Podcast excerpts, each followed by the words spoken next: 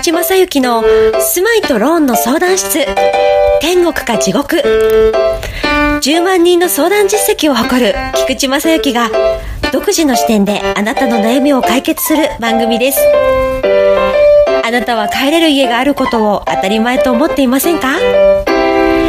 提供は住まいから未来を描くハッピーライフコンサルタントがお送りいたします。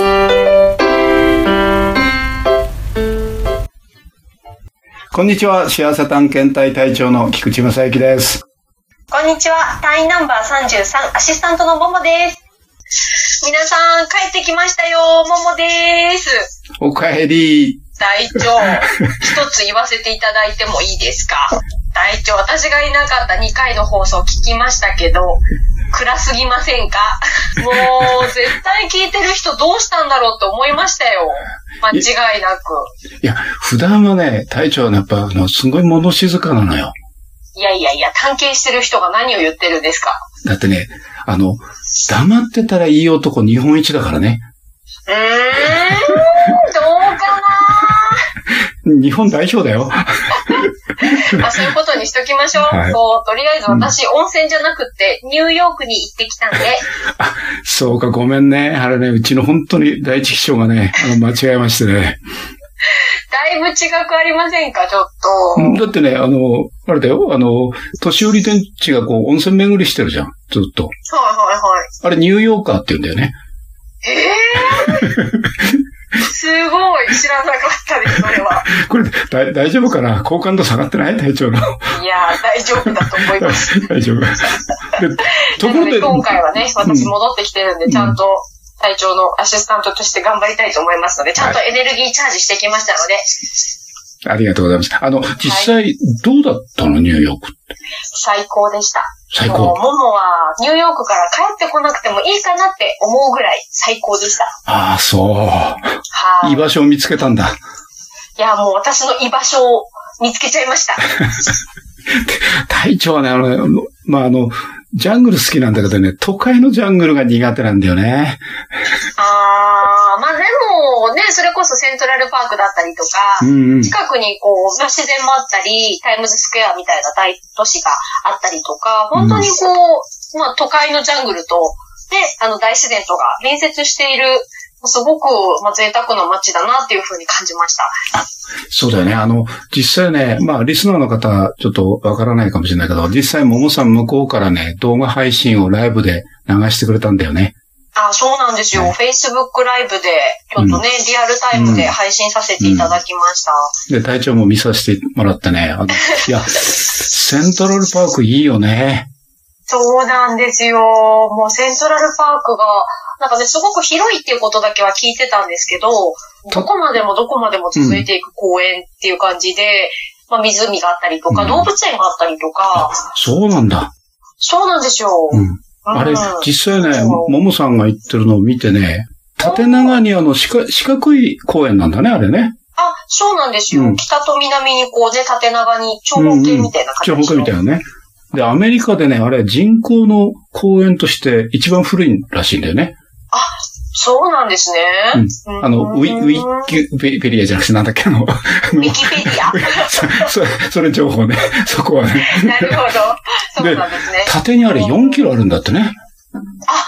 でも確かにすごく中が広くって、あの、朝もお昼も行ったんですけど、うん。朝の時間帯は本当に、まあ、観光客なのか、まあ、うん住んでるニューヨーカーなのかわからないんですけど、すごく走ってる人が多かったですね。ランニング？はいこれね、あの、不動産の表示法っていうのがあるのね。はい。それで、あ4キロっていうことはね、あの、普通1分を80メーターで計算して、よくあの、はい駅から徒歩何分とかっていうじゃん。で、それで言うとね、あの、北から南までね、徒歩50分おとーいうふうな、あの、表記の仕方になるんでね。なるほど。でも確かにそれぐらいかかると思います。だから相当広いんだよね。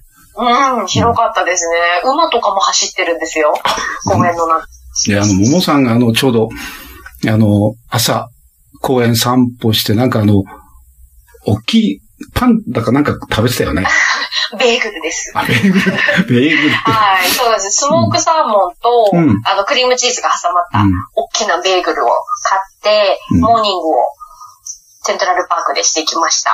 相変わらずあの地球ごと食べちゃうんじゃないかぐらい大きな口開けて食べてたもんね。そうなんですよ。うんあ、でもそこでそうそう隊長にちょっと聞きたいなと思ったんですけど、すごく岩が多かったんですよ、セントラルパーク。あれ、すごいことだからね。あの、ももさんのあの食べてた場所っていうのは。あの、ももさんがね、大口を開けてね、あの、パンを食べてたところ。あの、岩のところ。ね。そはい。こはね、実は7億年前にできた岩盤なんだよね。えー、知らないで普通に食べてました。それって。そうだよね。あの、映像でよくそれは 見えてた。だから、とんでもないところで食ってるな、というな。あそうだったんですね。これ、あの、本当に地球のスピン状態だから、もうそこの上に地肌、もう本当に触れられる場所っていうのは、もうパワースポットだよね。そうだったんですか？完全に。私知らうんず知らずにパワースポットを探り当てていたということですね。そうだよね。歩くパワースポットだからね。そうなんですよ。うん。でもあそこにたどり着くまでにだいぶうん。さまよってじゃないですけど、ま散歩しながら、どこで食べられるかなって言って、うんベンチでね、食べようとしたりとか、うん。いろんなところを探したんですけど、最終的にあの岩の上にしようって言って、よじ、よじ登っていって、いや、あの、映ってたけどさ、あの、本当に、い。や、あの、本当にすごい場所で、あの、食べてるなと思って。そうなんですよ。で、あの、まあ、これね、あの、スマイトローンの、あの、番組なんで、まあ、はい。地盤の話ということもねちょっと考えて、まあ、ちょっとそれをね、あの、映像見てた時に、あの、はい気になって、あ、ももさん来たら教えてあげようなと思ってたんですよ。はいはい。で、もともとここあの、その7億年前っていうけど、地球自体が、あの、実際、まあ誕生したって言われるのが、約46億年前。46億年前。うんうんこれ数字言ったってわかんないよね。こんなね、古い話だからわね。からないですね、ね確かに。それで、実質そこから、41億年ぐらい前になってくると、陸と海が形成されてくという地球誕生のねる流れがあるのね。で、はいはい。実際はあの、ほとんど7割が海なんだよね、地球で言うと。で、3割の中に、私ら、ほら、人間がね、そこに生息したり動物とかいろんなのがいるっていうはいはい状態。それで、まあ、実際、植物とか陸地、あの、に、こう、森ができ始まるのが、だいたい4億から5億年ぐらい前。じゃあね、人類が誕生したのはどのぐらいっていうと、はい。450万年前なんだよね。億じゃないんだよね。たったのそれだけ。それで、実際、あの、こういった文明がかえ、あのね、あの、発達してくる、まあ、産業革命とかなんてね、あの、はいはい昔習ったかもしれない。これだと250、お250年前。で、でこれピンとこないと思うんで、実はね、そうですね。うんこれまとめたのがね、あの、地球カレンダーっていうふうなのがあるのね。へー。あの、つまり、46年、6億年前、あの、はい地球が誕生したのを1月1日の0時とした場合、はいはいはい。そうすると、約その6億年前とか7億年前ってのは、11月ぐらいなんだよね。時間的に。へー、あー、なるほど。はい。期間的に言うとね。うん。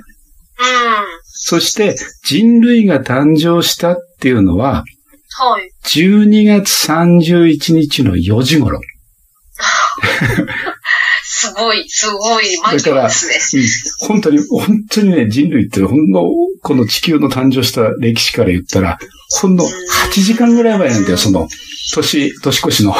まあ、なるほど。でもすごいわかりやすいです、うんそう考えると。それでその産業革命とかってヨーロッパでね、イギリスとかなんかにはいあの石炭、化石化燃料を使ってどうのって言ったのは、2秒前なんだよね、実は。2秒前？じゃあはい今は、ど、もう本当に、ど、こなんだ？どこなんだっていうのは。本当そうですね。だから、あの、大長らが悩んだりね、いろいろどうのこうのね、つったら地球規模から言ったらもうちっちゃいちっちゃい。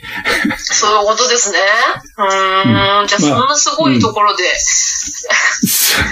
だから、ちょっとね、話飛躍しちゃったけどね、あの、はい実際そこに、桃さんき、あの、配信の中で言ってたのが、溝ができてるよってお話したでしょ。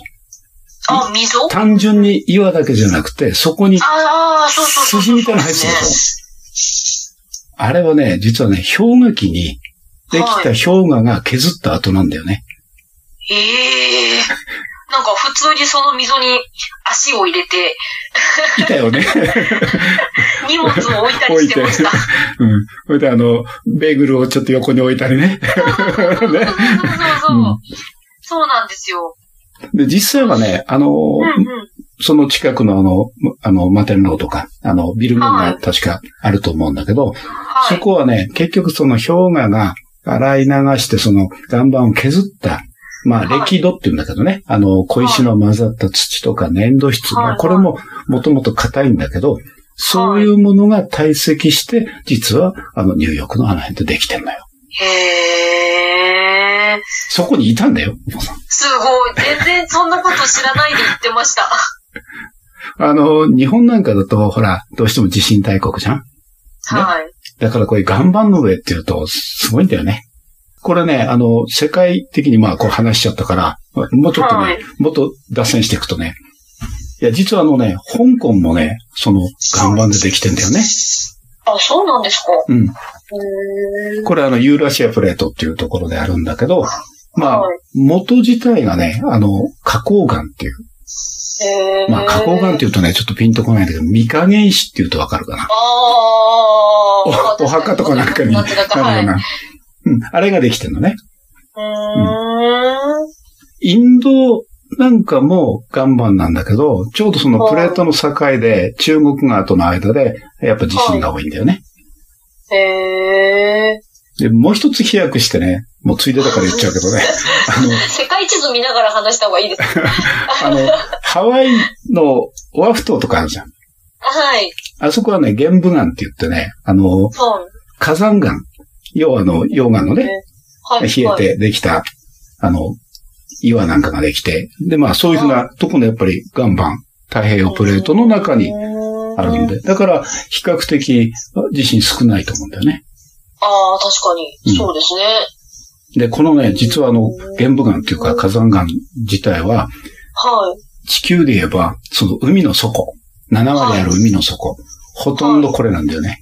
あ、そうなんですか。うんちょっとこの間潜ってね、見てきたんだけど、え、そうなんですか？いつの間に最近言ってたんですか？でこれね、そうだね、日本でね、有名なとこで言うとね、兵庫県の豊岡市だったかな。そのはい玄武岩の地肌が見られるところがあるんだよね。ちょっと忘れちゃったんで、あの、そこは、皆さん、あの、リスナーの方のネットかなんかで調べてもらいたいと思うんだけど、この、岩状はね、特徴とするとね、六角形のね、柱みたいなのがこう、あの、おみくじ引くような、あの、六。角中の、あの、要は鉛筆みたいな、ああいうふうな形状にね、ずっと分かれるのは、これがあの、その玄武岩の特徴なんだよね。これが兵庫県の豊岡市に、あの、海岸沿いとかなんかに見られるところがあるらしいね。へー面白いですね。地盤から考えるっていうのも。とね、日本の場合、そうだね、あの、ほとんどっていうか東京あたりのところで言うと、まあ、地表から2、30キロ下が、まあ、プレートになってるんだけど、そこにまあ土が堆積されたり、あと、まあ、海沿いのところとかっていうのはほとんどやっぱ埋め立てが多いんだよね。ああ、そうですよね。お台場とかね、うん完全に埋め立てです。港未来とかもね。ね。そうですよね。そうやってあの、まあ、これは歴史から言うと、あの、だんだんこう広がってきたっていうのが事実なんで、うーん。で、やっぱりあの家を作るときにどこの場所に住んだらいいって言うと、まあ日本なんかだとほとんどね、その、どはいこに住んだらいいのって言ってもね、選びようないぐらいだと思うんだけど。そうですね。地盤のね、なんかこうんう調査とかいろいろうんネットとかでも出てるじゃないですか。うん。なんか正直見てもね、どこも安全ってわけじゃないんだなっていうような感想ですけど。だからあの、地盤の、あの、調査っていうふうなのを必ずやるんだけど、ほとはい。んどね、あの、桃さんらがいるところとか、あの、隊長の福島の方とかね、なんかだと、下がね、関東ローム層っていうふうなのところが出てくる。これ、うんちょっとね、わかんないけど、粘土質の、ちょっと黄色い赤土みたいなやつなんだよ。へー。ちょっとしあの湿気を含んだやつで、はい。そこに来るとほとんど地盤は、あの、強度的に言うとあまり変わらない。はい。へー。この関東ローム層まで行き着くと、はい。実は隊長の得意なはい。縄文時代の頃の生活面なんだよ。これを掘って、縦穴式住居作ってんだよね。はあ、なるほど。へえ。なんかすごい、すごい飛躍してるけど、うん。飛躍がすごいですね。うんもう世界からね、もう、歴史まで遡ってね。でもね、そうやってものを見てくるとね、あの、やっぱり、その土地のね、自分の住んでるところのところ、本当に今、おもさん今回ニューヨーク行ったよね。そうするとはい。気がつかなかったかもしれない。本当に身近なところに、あはいの。、発見ってあるんだよね。そうですね。なんかそれを分かって今度行くと、うん。ああ、なんかその歴史をもうちょっとちゃんと触ってこようと思いますね。その岩盤とかも。でもすごく、なんか登りやすかったです。引っかかる感じ？なんか靴に引あっかかるあ。感じで、なんかこう、登っていくときも、うん。ツルツルはしてないんですよ、表面が。あ、そうなんだ。うん。だから足がすごい引っかかって、登りやすいね、なんて言いながら、うん。登ってました。それであの、氷河で削られたね、溝のところね、平気でこねそううで。す、そうです、そうです。うーん。なんかそうやって見ると、なんか世界に行くとね、いろんなところでそういう歴史に触れられたりとか、まあ地盤っていうものに普段あんまり触れることがないので、私たちの生活の中で。そうだね。あの、うん。これね、あの、だから、さっき言ったように、身近なところにね、これ、その、はいいろんな発見と同時に、幸せなんかも本当身近なところにあるんだよね。すごい大きい話になりましたけど、そうですね。でもあの。見落としてんだよね。そうですね。まあ、あの、そんなところでね、時間がね、結構ね、喋るところずっと延々と言ってしまうんで、うん。まあ隊長、そろそろじゃあ今回はお時間ですね。そうですね。まあ、今日のね、一応、隊長の格言とすればね、はい。災害にびくともしない家と嫁って。なんでダメ？それ。いつの間 あ、知らなかった？知らなかったですよ。なかったですよね、この間まで。ということで、今回はそこに、あの、実はですね、あの、これ、ももさんの方からお知らせがあるということで、ちょっといいいかな？ありがとうございます。はいと私がと7月の29日にと大阪梅田ではい。SNS 活用術講座という講座を行うことになりました。7月の29日。はい、7月29日の土曜日午後の2時半からはい。限定7名様ではい。開催させていただきます。あそう30日は名古屋にも行きますので、ぜひぜひチェックしてみていただければと思います。7月の29、30で、大阪、名古屋。名古屋。これどこに申し込んだらいいの？と、私のちょっとインスタグラムの方を見てみていただければなと思いはい。ます。それは、あの、はい。名前かなんかで検索すればいいのかあ、なはい。アカウントをちょっとお伝えさせていただきますと、はい。はい。と、MOMOKO アンダーバー、うん。WORKLIFESTYLE